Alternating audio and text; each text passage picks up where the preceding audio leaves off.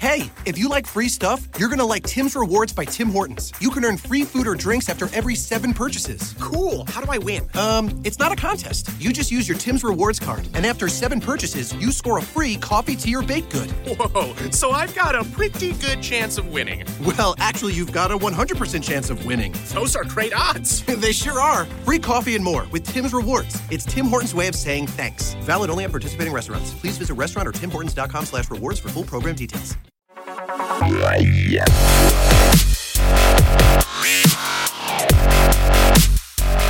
Uè, Gualtiero! Gualtiero!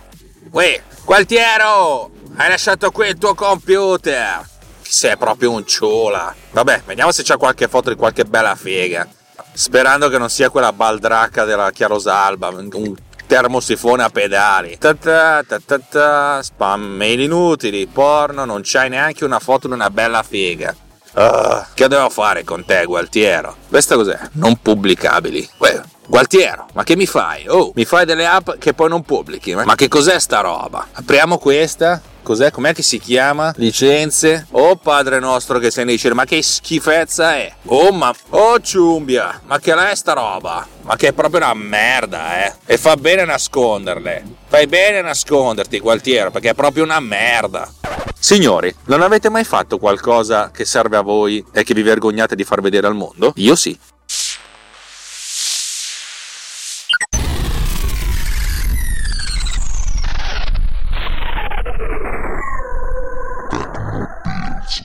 Mi aspetta una lunga giornata oggi, una giornata in cui credo che starò in automobile per almeno 5 ore e mezza se non 6. Bello, eh? Non è che vada al mare, vado a trovare un amico. Un amico che non lo sa. e allora mi sono detto, vabbè, con tutto sto tempo ascolterai un sacco di roba, ma vale anche la pena che tu registri un po' di roba. E allora mi sono detto, di cosa parliamo? E a questo punto mi è arrivato il, il fulmine a ciel sereno, il dramma, il, il, problema di avere il foglio bianco. Abbiamo 4, almeno 4 ore di tempo libero e non abbiamo niente da dire. Oh mio Dio, oh mio Dio, oh mio Dio, di cosa parliamo? E sono son veramente sono perplesso, al che a un certo punto però mi è arrivata una, una folgorazione potremmo parlare di una cosa che noi facciamo e che non facciamo mai vedere a nessuno. E non pensate che sia qualcosa che abbia a che vedere con eh, movimenti ritmici gne, gne, gne, da fare a letto, eh? No, no, in realtà si parla di applicazioni. Eh, vi voglio raccontare alcune cose che io ho sviluppato per me stesso e che non vedranno mai la luce, tendenzialmente non le vedrete mai voi. E perché? Perché di sì, perché in alcune di queste sono, alcune di queste sono delle banalissime utility, altre invece sono delle cose che, che mi sono servite per imparare e che non utilizzerò mai, però mh, direttamente non le venderò, però mi serviranno per, uh, mi servono per imparare. Per cui iniziamo di vino direttamente, ma di, di servizi tipo eh, eh, de- degustazioni eh, o, corsi. I corsi vengono comunque convogliati lì per la vendita. E in questi casi loro, si, Fisar Bareggio si era sempre appoggiata all'unico metodo di pagamento che era il bonifico bancario, che va bene eh, per certi versi, però era un po' complicato. Successivamente siamo passati a PayPal, inizialmente col pulsante PayPal e poi dopo attraverso un, un e-commerce molto semplice.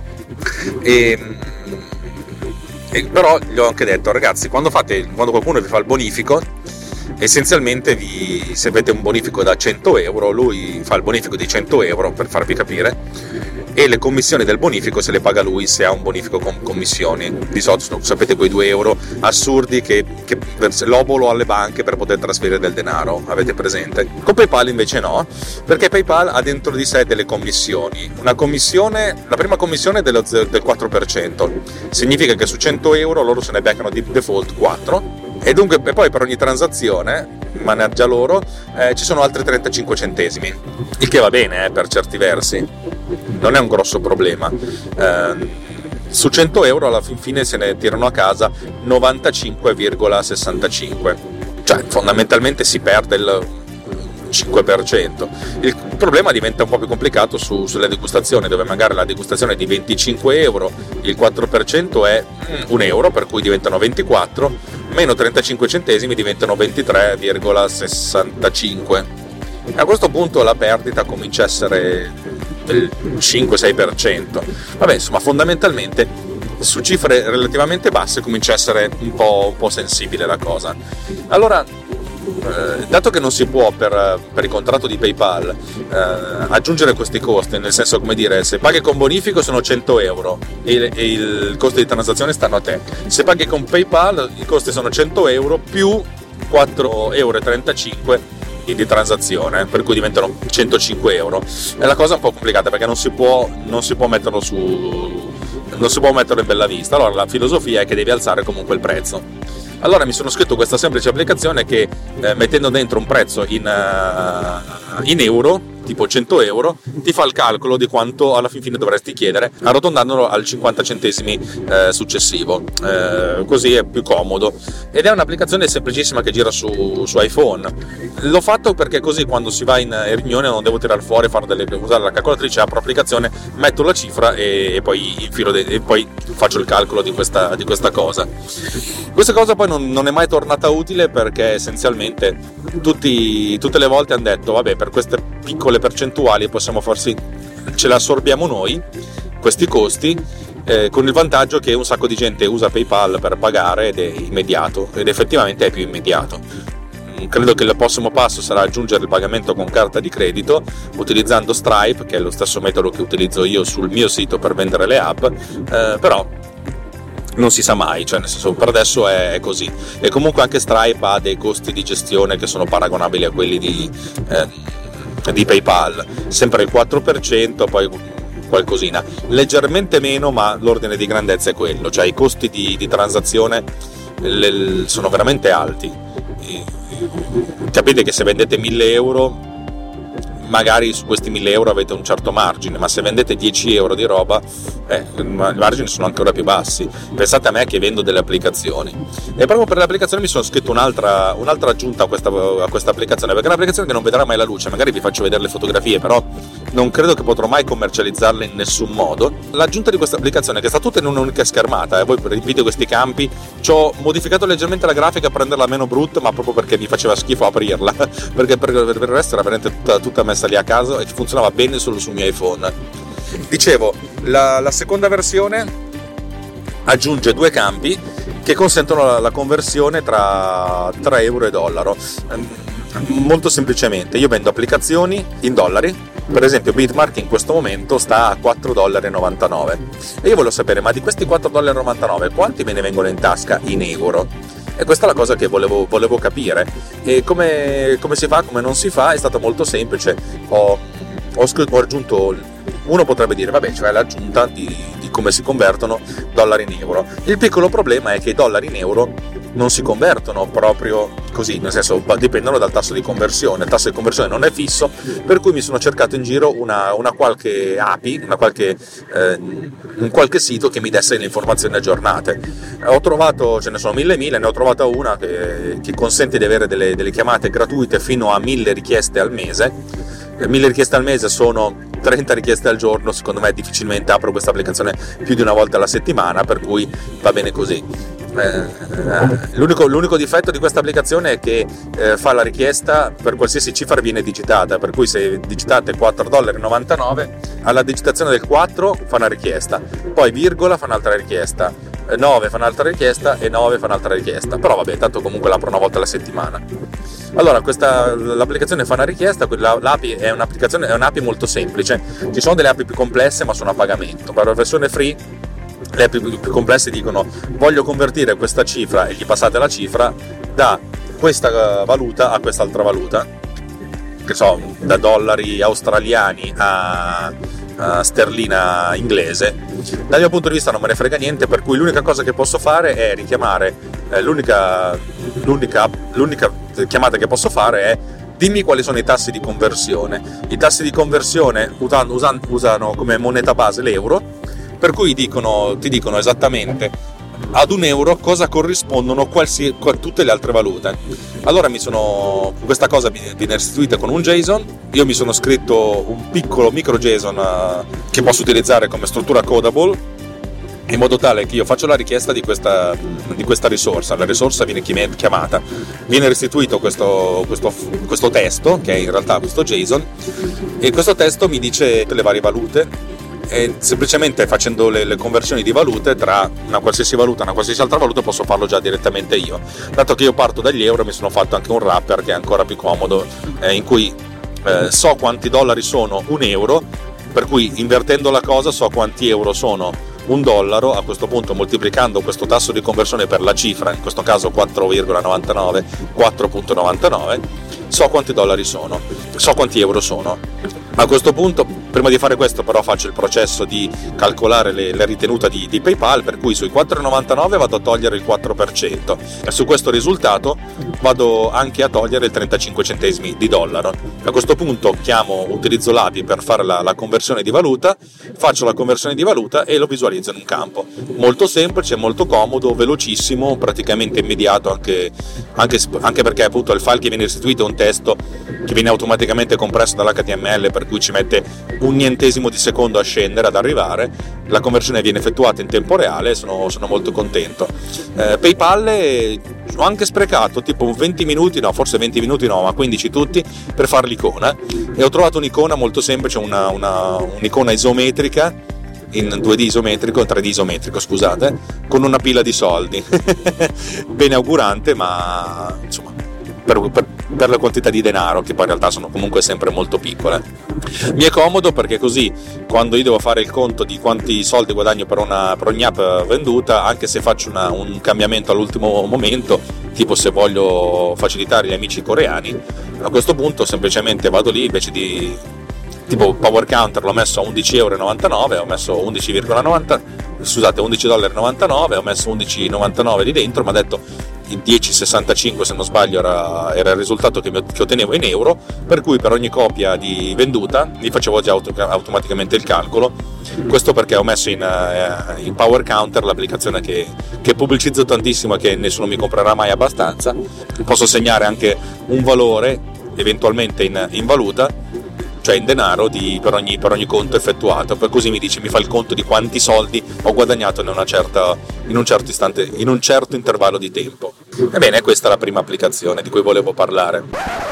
Un'altra applicazione che mi sono scritto a cui sto aggiungendo cose man mano e che tra l'altro mi sta, mi sta rendendo utile perché uso questa applicazione per cavoli miei, però mi serve per sviluppare delle librerie che poi ricadono sui progetti, sugli altri progetti.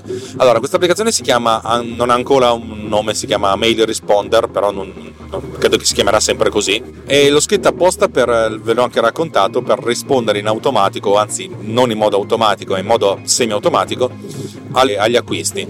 Ehm, essenzialmente questa applicazione ha dentro un, un piccolo client di posta elettronica molto molto diminuito nel, nelle feature, e ben sapendo che le mail che arrivano sono sempre strutturate nello stesso modo. In pratica quando qualcuno fa un acquisto, eh, per qualche motivo a volte la mail non viene inviata su, su vari territori, spesso in Cina non, vengono, non, viene inviata, però magicamente a me arrivano sempre le, le notifiche di, di, di, invio, per cui mi arriva una mail che dice eh, ciao Alex, virgola, sappi che in questa data il signor il nome tizio, la cui email è email, ha acquistato questa applicazione, nome dell'applicazione per tot soldi e il numero seriale è questo. Va benissimo, comodo. Se non ero vi ho già raccontato come funziona questa cosa. Una volta che le email sono state scaricate, eh, poi vengono parsate in modo tale da costruire una nuova email eh, con un mio template che, eh, che, poi viene inviata alla mail della persona che ha fatto la, l'acquisto. Questo mi è comodo. Lo, allora, una volta ho sviluppato questa cosa perché funzionasse in automatico, ma da quando l'ho sviluppata non, non, non avevo venduto niente, per cui secondo me portava sfiga. Allora ho deciso di toglierla e la prima cosa che faccio la mattina quando mi sveglio, se vedo che sono arrivati dei nuovi acquisti, apro questa applicazione e seleziono ogni, singolo, ogni singola uh, email e faccio la, la risposta. Ho modificato la, l'applicazione in questi giorni, cioè ieri, perché era un momento di, di, di, di pausa, tipo era alle 18, dovevo uscire dall'ufficio alle 19.30, avevo un'ora e mezza di pausa e ho modificato l'applicazione per, ehm, per aggiungerci la possibilità di, eh, di, rispondere in automatico, fondamentalmente con un pulsante in alto e rispondi a tutti, per cui tutte le mail che, che erano arrivate nuove, faccio un rispondi a tutti, vengono, viene effettuato eh, questa risposta in automatico in maniera, in maniera progressiva. Sono molto conv- contento di come è venuto, tra l'altro ho anche aggiunto una possibilità di avere una sorta di pop-up, cioè quando l'applicazione sta facendo qualcosa viene disegnato a schermo una sorta di, eh, di icona che, che, che, dice sto facendo cose, non mi rompere le palle. Eh, non è una cosa che si usa molto su iOS, però secondo me eh, serve a me e comunque mi è servito per, per, imparare a fare delle cose, per cui va più che bene. Poi questa cosa qua della, della, dell'icona animata l'ho trasferita su, su, Power Counter, per cui quando aggiungi qualcosa, aggiungi un numero, viene fuori un'animazione che, che fa il più, è, di questo sono molto contento. Devo creare un'animazione per quando si raggiunge un goal, però tanto ci metterò un attimino. Fino adesso queste, le mail venivano mostrate all'utente in ordine ovviamente dall'ultima arrivata fino alla prima, per cui in alto vedete le ultime, come tendenzialmente si usa per tutti i programmi di posta elettronica, però non erano raggruppate. E una delle cose fighe che, che, si possono fare in maniera piuttosto semplice su iOS è raggruppare gli oggetti in modo da mostrare uh, a video le cose raggruppate per esempio per data. E questa cosa come si fa? Mm, posto che l'ho anche fatta per Power Counter, per mostrare gli eventi organizzati per data. Questa cosa qua l'ho fatta in diversi modi, sempre andando a scrivermi il codice a mano, però la prima cosa da fare è come si raggruppano le, gli eventi per data? Beh, fondamentalmente mettiamo che abbiamo una, una lista, un array di, di eventi in cui uno dei campi è la data. Raggrupparli per data non è così facile come sembra, perché la data per definizione all'interno di, di macOS e di iOS la data viene gestita con, una, con un simpatico eh, costrutto che si chiama date, prima era nsDate, ns sta per eh, next step, cioè praticamente tutte queste cose sono state sviluppate tipo 35 anni fa per Next Step, per, eh, per la prima versione di, di, quello che poi sarebbe stato 10 OS X ed era una, essenzialmente una derivazione Unix con un sacco di roba aggiunge, aggiunta sopra. Vabbè, eh, il campo data è un campo molto particolare che consente di avere non tanto la data ma un, un istante temporale per cui quando voi create un, un, oggetto e ci mettete la data di oggi, non è che ci mette la data di oggi, in questo istante è il 5 gennaio 2017, non è che ci mette dentro il 5 gennaio 2017, ci mette 5 gennaio 2017, sono le 10.41 e 23 secondi e 423 millisecondi, cioè una precisione al millisecondo. E non potete raggrupparli per data, per cui mi sono scritto prima di tutto un'estensione del, di data in modo tale che a, partire da qualsiasi data genera la mezzanotte, per cui se mettete un campo va bene che il, l'evento abbia anche un'indicazione dell'orario in cui è stato, si è verificato, ma per il raggruppamento ci metto una data.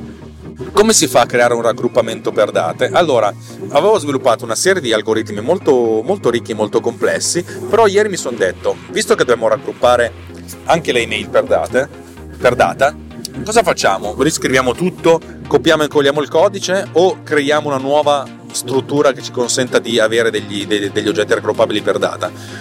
Una struttura che poi può essere anche relativamente snella, nel senso, quando eh, avete, che ne so, mille eventi, mille no, però io faccio per esempio il Power Counter, ha, ormai ha tipo un 600 eventi all'interno. Fare delle operazioni di raggruppamento non è così facile. Le mail le mail che sono arrivate che sono state catalogate da mail responder sono 800.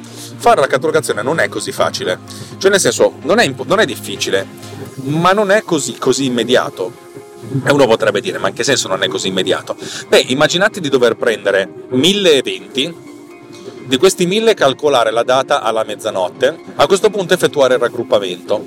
E vabbè, non è così impossibile, il raggruppamento si fa. E qui il problema, del raggruppamento non è una cosa eh, insignificante, perché mettiamo caso che io delle email me ne arrivano due oggi, che è il, il 5 di, di gennaio, una mi arriva domani, che è il 6 di gennaio, dopodomani, che è il 7, non arriva niente, e poi ne arriva un'altra l'8 di gennaio. Ok, in totale sono 4 email in 4 giorni, però in uno di questi giorni non sono arrivata. La prima cosa da fare a questo punto è per avere i cluster e capire, e capire quali sono le date effettive. Mi ero scritto una microclasse che preso nel sistema degli eventi ti va a spulciare e va a beccarsi soltanto le date, le date, le date attive. Eh, questa cosa qua non era molto ottimizzata, infatti Power Counter non è perfettamente veloce. Alla fine mi sono detto, perché non inventarsi una nuova struttura che io ho chiamata cluster date o date cluster, se non mi ricordo più come l'ho chiamata, cioè i cluster gra- grappoli di date, che serve essenzialmente per raggruppare degli oggetti per data. Poi ovviamente potrò, potrò modificare questa per raggrupparli anche per altre cose.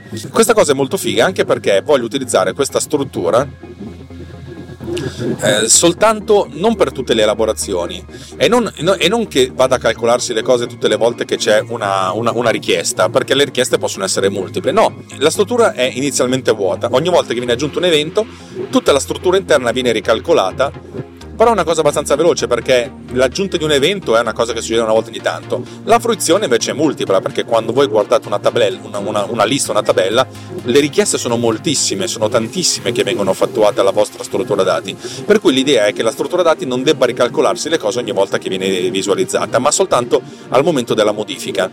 Una, e mi sono detto, questa struttura non deve neanche stare salvata in memoria. Quando viene caricato il la, la, struttura originale, che siano email, che siano eventi di contatore, che siano qualsiasi cosa, a questo punto viene riempita e viene riempita in maniera piuttosto veloce ed efficiente.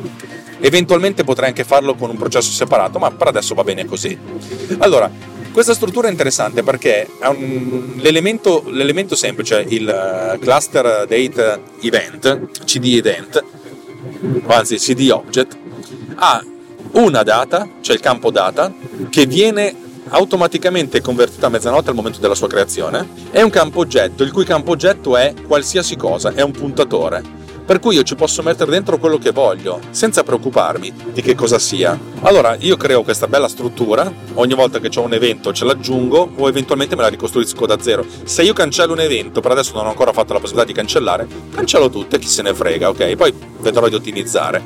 Allora, io scarico queste email, per ogni mail creo un, un evento e lo metto in questa nuova struttura e questa struttura ha essenzialmente dentro la data dell'evento che viene comunque eh, ridotta alla mezzanotte e un puntatore all'oggetto originale, nel mio caso un'email, però un puntatore, lui non si interessa di che cosa sia, è un puntatore, tanto non lo usa, lo sposta e basta, cioè, se, ne tiene, se ne tiene conto. A questo punto ogni volta che questa struttura viene modificata perché si aggiunge un evento, viene ricalcolata un'altra struttura interna che non è accessibile, che è la struttura delle date. In pratica, questa struttura tiene conto di tutte le date che, che sono state messe, ma evitando i duplicati. Per cui, se io carico questa, questa, dat- queste, queste, email che sono arrivate all'interno di, questa, di questo cluster date, ho dentro la data del 5 gennaio, perché Arrivata, sono arrivate delle email e non è duplicata perché anche se non sono due c'è la data del 5 gennaio la data del 6 gennaio perché è arrivata un'email e la data dell'8 gennaio per cui perché è arrivata un'email. Dato che nessuna email è arrivata il 7 gennaio, non c'è nessuna data del 7 gennaio. Comodo. A questo punto so già che io ho tre cluster.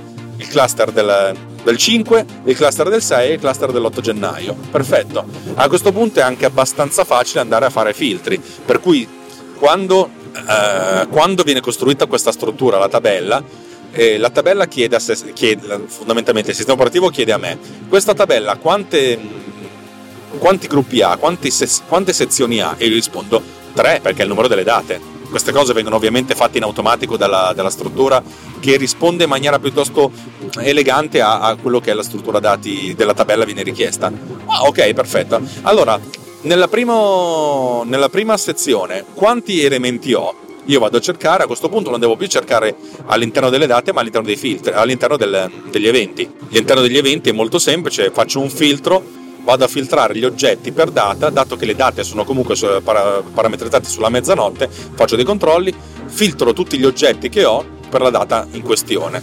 Se la prima sezione è quella, la sezione numero 1, anzi numero 0, perché si parte sempre dallo 0, sezione numero 0, quanta gente ho? Vado a, cercare tra le date qual è la numero 0. La data numero 0 è il 5 di gennaio. A questo punto vado a vedere quanti elementi ho, nella, vado a filtrare gli oggetti, c'è questa lista di oggetti per il 5 gennaio, quanti sono? Sono due, ok, ne hai due. Ultima, dammi le informazioni relative al primo, al, prim- al, al primo elemento del primo cluster, della prima sezione. Stessa cosa, vado a filtrare gli oggetti per, per data e restituisco l'oggetto. Se queste cose diventano anche grandi, io posso, lasciando inalterata la, l'API che mi sono autoscritto, andare a costruirmi internamente una lista di liste in cui praticamente ogni volta che viene aggiunto un oggetto viene creato eh, un, un, un ulteriore oggetto all'interno di questa lista di liste che sono già suddivise per date. In questo modo da ottimizzare tutto, cioè la struttura viene modificata, eccetera, eccetera, soltanto al momento della modifica e al momento della fruizione è già tutto pronto, bello impacchettato, comodo. E la cosa interessante è che quando gli chiedo dammi il primo oggetto del 5 gennaio, lui, la, la mia struttura restituisce un oggetto senza sapere che cos'è e chi riceve questo oggetto che lo converte, nel senso fammi capire se questo oggetto è un'email con un opzionale, ah sì un'email, perfetto, allora a questo punto me la gestisco e riempio i campi della, della cella. Comodo, veloce, efficiente, fichissimo. Sta cosa qua funziona, funziona bene, è veloce ed è ottimizzata ed è il motivo per cui ehm, poi farò ricadere questa, questa, API su questa API molto semplice, questa libreria veramente semplice su tutti i progetti che, che verranno a seguire. Probabilmente lo farò anche con uh, Power Counter perché così velocizza la visualizzazione degli eventi. PowerCount è relativamente veloce, però quando va a costruirsi la lista degli eventi, se gli eventi sono tanti, eh, comincia a faticare. Invece così le performance sono ottimizzate, ma non è tanto questa una questione di performance, è che ho una struttura dati che funziona e non me ne frega più un cazzo, cioè ci sbatto dentro tutto e si occupa lei di, di, di fare questo. Gli algoritmi sono pronti, i puntatori ci sono, va bene così. Meglio di così non posso chiedere. E soprattutto per un'applicazione un'applicazione che non vedrà mai la luce, cioè nel senso sviluppo queste tecnologie internamente che poi mi servono per altre cose che poi utilizzerò per, uh, per la vendita. Bello, eh? Fico, eh? Dai, passiamo alla successiva. Anche di questa app successiva eh, ho già parlato ed è un'applicazione che, che, io trovo essere molto figa. È ovviamente un'applicazione che non vedrà mai, mai, mai, mai, mai la luce, non in questa forma. Ed è un'applicazione che mi sono scritto per fare le puntate di Samma Radio. Anche questa gira su, su telefono, l'avevo sviluppata inizialmente con uh, un altro sistema e poi la, con, con FileMaker che consente di fare delle applicazioni più o meno native e poi me la sono riscritta da, da zero in Swift quando, quando ho iniziato a programmare in Swift perché, perché mi sono detto sarebbe comodo che fosse nativa e adesso lo è. L'applicazione è quella che mi consente di ascoltare la traccia audio di una puntata di, di Samaredio che ho registrato, cioè proprio sulla parte registrata, non sulla parte editata, e di aggiungerci delle note, delle note che possono essere taglia questa imperfezione, abbassa il volume, alza il volume, e poi aggiungerci tutti, tutti gli effetti sonori, gli applausi, eh, i fischi, le risate, eccetera, eccetera, eccetera. Inizialmente era un'applicazione che faceva questa cosa qui senza tante visualizzazioni di forma d'onda, avevo essenzialmente uno slider che mi mostrava a che punto ero. Ma col tempo l'ho, l'ho migliorata. La prima, che, la prima, cosa che ho migliorato è util- implementare in questa applicazione anche la visualizzazione della forma d'onda che non è una cavolata. Eh, tutto l'algoritmo me l'ero già scritto, l'avevo già implementato per Producer ovviamente. Mm, l'ho rifatto anche qui in maniera molto veloce. E inizialmente il calcolo, il calcolo è, fatto praticamente prendendo segmenti del, del, file, non il file tutto intero perché sono file molto lunghi, prendendo segmenti del file lunghi, che ne so, circa 10 megabyte alla volta, parsando questo file, cioè inizialmente era 10 megabyte, adesso credo che siano 10 milioni di, di record, cioè 10 milioni di, eh, di, di, campioni, se considerate che ci sono circa 50.000 campioni al secondo, infatti anche 40.000, 50.000 campioni al secondo, eh, sono circa 200 secondi, cioè poco più di 3 minuti. Ok? Cioè prendo 3 minuti alla volta e faccio la, questa conversione. La conversione viene fatta facendo una, una versione assoluta del campione e poi riducendolo di, di 300 volte, per cui ogni singola barretta che si vede nell'applicazione corrisponde a 300 campioni, il che significa che per un secondo sono 50.000 diviso 300, 500, quasi 48 diviso 3, sono, sono 16 barrette al secondo, ok? 16 pixel in orizzontale. Ecco, questa cosa mi consente di visualizzare la forma d'onda e anche di visualizzare soltanto un segmento della forma d'onda, per cui mi è comodo capire a che punto sono. Però questa cosa non era molto, molto comoda inizialmente e allora mi sono aggiunto una seconda possibilità per cui io esporto da, da Final Cut in cui ho la prima sincronizzazione tra audio parlato e musica la traccia completa che è quello che poi si sente e l'esporto in, in M4A, in, in AAC, cioè MPEG 4 audio e poi esporto soltanto la traccia del parlato, così io posso visualizzare le due forme d'onda. Notare che non viene riprodotta, non si fa il play di entrambe, si fa il play solo di una, però le due tracce sono sincronizzate per cui io vedo contemporaneamente la forma d'onda generale e poi la forma d'onda soltanto del parlato, così io posso saltare tutte le parti in cui non parlo, perché di quelle di solito non ho, non ho modifiche del volume.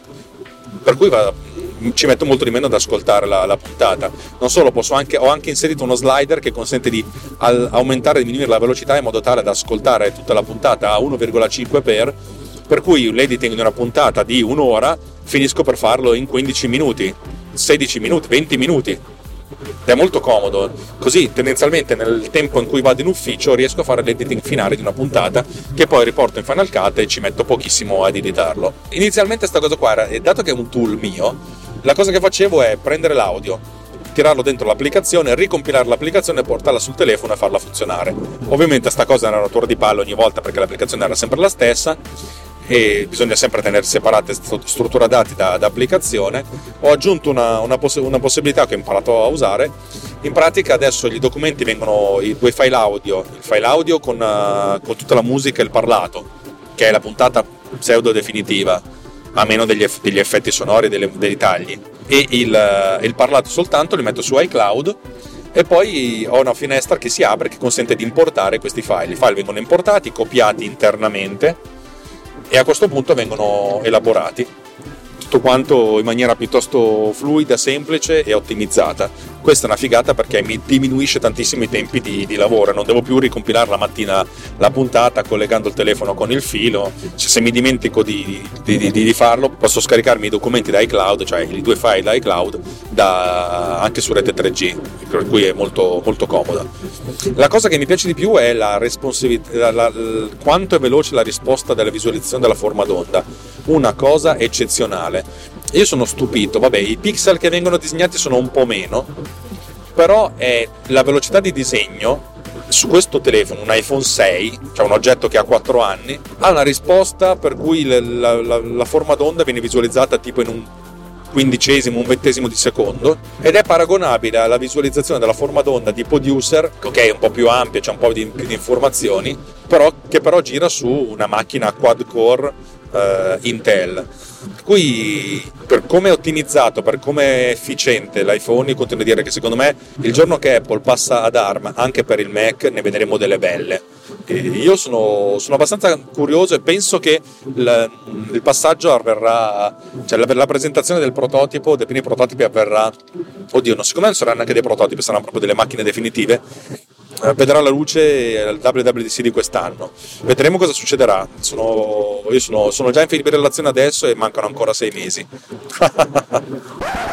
Infine vi voglio parlare dell'ultima applicazione, una, prime, queste prime tre applicazioni di cui vi ho parlato sono applicazioni per, per iOS e so, spero che vi siano interessate fino adesso, magari sono delle cose che possono essere utili pure per voi. Convertitori di, di, di valuta per PayPal, ce ne sono infiniti, cioè nel senso probabilmente avrei anche potuto comprarmene uno o scaricarmene uno, però il fatto di farmelo da zero mi, mi, mi, aiuta perché così imparo delle cose. L'ultima applicazione è l'applicazione che invece ho su Mac, ma che non mi dispiacerebbe portare su iOS per, per semplicità, ed è l'applicazione che gestisce le licenze, di, le licenze dei miei software. Mentre su iOS utilizzo la, la, l'infrastruttura di distribuzione di Apple, per cui a meno, che, a meno di non avere un'applicazione, un telefono jailbreakato come uh, come il caro gatto volante, è, è, è, praticamente impossibile usare software pirata su, su iOS per cui non mi interessa, mentre su Mac è abbastanza facile. Io mi sono, come sapete, mi sono scritto questo sistema di, di, protezione che è basato su licenze, che è basato su serial number. I serial number vengono venduti sul mio sito, ne abbiamo parlato prima, cioè fondamentalmente quando uno fa l'acquisto di una licenza, la licenza viene, viene spedita, ci viene spedito questo numero. C'è un numero di serie univoco per ogni acquisto, cioè il numero di serie non può essere venduto più di, più di una volta e il numero di serie stanno già all'interno del database. Come facevo prima a crearle, avevo una serie di, di, di strumenti più o meno auto, automatizzati. Alla fine li ho raggruppati in un'unica applicazione che consente di vedere tutti i serial number, di filtrarli per applicazione e, volta, e, per, e per, generare anche dei, dei, numeri seriali. La generazione del numero seriale viene fatta per, per applicazione, per cui per, se io devo generare un numero seriale per bitmark eh, utilizzo BM 10 perché sta a significare bitmark 1.0 e l'applicazione mi dice già qual è il primo serial number libero, dico quanti ne voglio generare.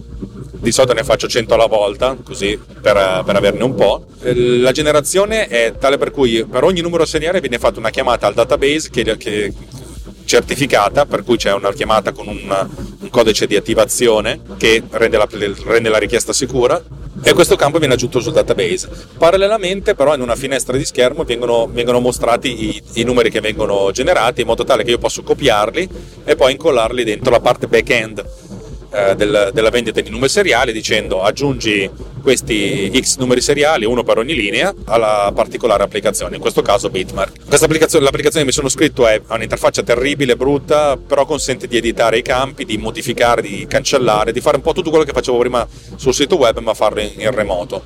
Ha un piccolo problema. Quale sarebbe il problema? Il problema deriva dal fatto che se c'è un utente che mette il suo nome ed è un nome molto complesso con dei caratteri non, non formatati perfettamente, il JSON che viene chiamato, cioè perché fondamentalmente lancia l'applicazione sì, va, va, a domandare al database che sta online, dammi tutte le tue informazioni, non c'è niente di separato, tutto sta online. Se c'è un nome non, non formattato bene l'applicazione si pianta, non riesco ancora a gestire questa cosa qua. Al che quando succede vado sul sito internet e vado lì, controllo tra gli ultimi arrivi se c'è qualcuno che ha un nome con, con dei caratteri eh, non, non, UTF e vado a cancellare il nome, chi se ne frega, tanto anche se non sono acquisti, chi se ne frega, l'importante è che l'email rimanga. Fatto, faccio questo, la cosa funziona, mi consente di aggiungere i serial number. Quando faccio dei, dei bundle, inizialmente la, gestione dei bundle era, era, un po' complicata perché non capivo bene come riuscire a vendere eh, tre applicazioni in una. In una. La, prima, la prima idea era quella di creare un serial number particolare che poi sarebbe andato in una lista a sé, per cui al momento del, della richiesta questo serial number avrebbe generato altri se, tre serial number interi per le, per le ON serial number per, per, a seconda di quante applicazioni ci sono nel bundle e li avrebbe spediti all'utente. Questa cosa è rimasta un po' complicata, alla fine mi sono detto ma, per, ma perché non mettere 5 serial number nella stessa linea? E così ho fatto praticamente con uh, esport da, da questa applicazione che si chiama License Manager, che ne so, se voglio fare 25 eh, power bundle, visto che non è che ne venda tantissimi, faccio 25 esportazioni da Bitmark, 25 esportazioni da CleanterView, poi da PodCleaner, poi da eh, Autodac e infine da Seek and Replace. Li ficco dentro tutti in un foglio Excel, il quale a, secon- a seconda delle, delle, delle, colonne mi, mi genera eh, un'unica, un'unica stringa con tutti i serial number a questo punto prendo questa colonna, la copio ed è in un file di testo, car- carico il file di testo nel, nel sistema di, di vendita dei serial number e incollo, per cui fondamentalmente la, la, mail che arriverà all'utente sarà una mail con tantissime, con una serie di, di numeri uno dietro l'altro, ma che funziona, per cui nessuno si è ancora lamentato della cosa. Essenzialmente devo creare 25 volte 25 bitmark X, 25, cioè 25 numeri seriali per ognuno delle applicazioni del bundle, però questa cosa mi funziona. Eh, potrei auto- automatizzarla. Devo, però mi sono detto fino adesso che lo sbattimento di creare un'automatizzazione di questo tipo non è allo stesso, cioè è più uno sbattimento fare questo che poi andare a copiarsi e incollare le cose. Penso che farò una, l'ottimizzazione di questa cosa qua e l'automazione soltanto quando avrò veramente non ci avrò un cazzo da fare. E l'ultima volta che nella mia vita non ho avuto un cazzo da fare, boh, probabilmente avevo, avevo meno di 30 anni. Bene, io direi che per oggi ho detto tutto quello che dovevo dire. Io pensavo di fare una puntata breve, anche una puntata inutile, ma in realtà è stata una puntata bella, bella intensa. Secondo me almeno una mezz'oretta, una mezz'oretta di audio c'è e spero che, che, vi piaccia. Utilizzerò come sempre Producer per, per, montare questa puntata. La cosa interessante è che io quando monto, monto le puntate, edito le puntate, lo faccio con Producer che gira comunque all'interno di Xcode in modo che se c'è qualche bug posso, posso trovarlo al volo e risolverlo. Così ultimamente ne ho, ne ho risolti veramente parecchi, non sono ancora soddisfatto al 100%, ma mi, ci stiamo avvicinando. Eh, Francesco Tucci mi ha fatto notare che le performance quando ci sono tantissimi tagli cadono, ca- calano ed è vero e sto pensando, sto cercando di capire come riuscire ad ottimizzare la cosa perché, perché non è così facile. Ho in mente una mezza idea, voglio testarla e tra l'altro voglio testarla su iOS, eh, primo perché sviluppare su iOS è veramente divertente e poi perché magari un, un editor audio potrebbe essere interessante da avere, così in modo da fare delle modifiche direttamente, direttamente qui. Però vabbè, è un pur parler. La prima cosa da fare sarà vendere Producer e poi iniziare a, a sviluppare la versione 2.0 con un'interfaccia magari simile ma con la gestione della timeline eh, rifatta da zero, in modo che sia eh, ottimizzata e veloce. Bene, vi ricordo che Tecnopills è una trasmissione del network Runtime Radio. Runtime Radio siamo un, un collettivo di persone che ci piace fare delle cose belle, ci piace, ci piace fare podcast, trasmissioni, ci piace comunicare e comunicarvi la nostra, la nostra conoscenza per quello che vale. Eh, se vi piace quello che facciamo, dateci un feedback o dateci qualche soldino, potete andare sulla pagina di Runtime, runtimeradio.it slash anch'io e vedere come, come, contribuire, magari con una micro donazione o, o con una donazione periodica su Patreon.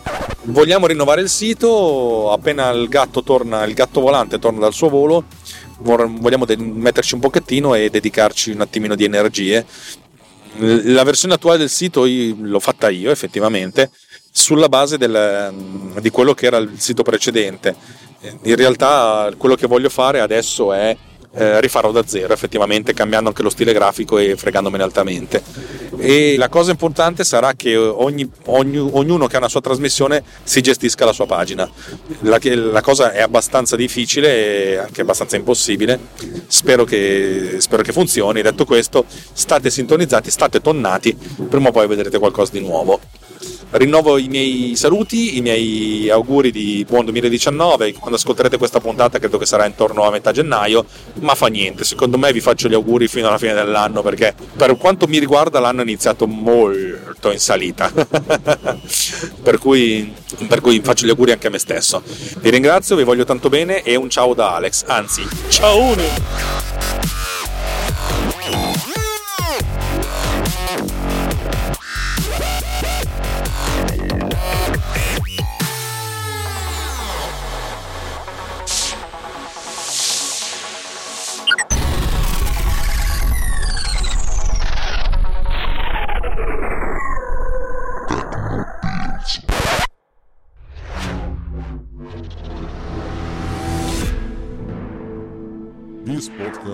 Edited with Producer. Discover more at ultimedia slash producer. ulti.media slash producer. P-O-D-U-S-C-E-R.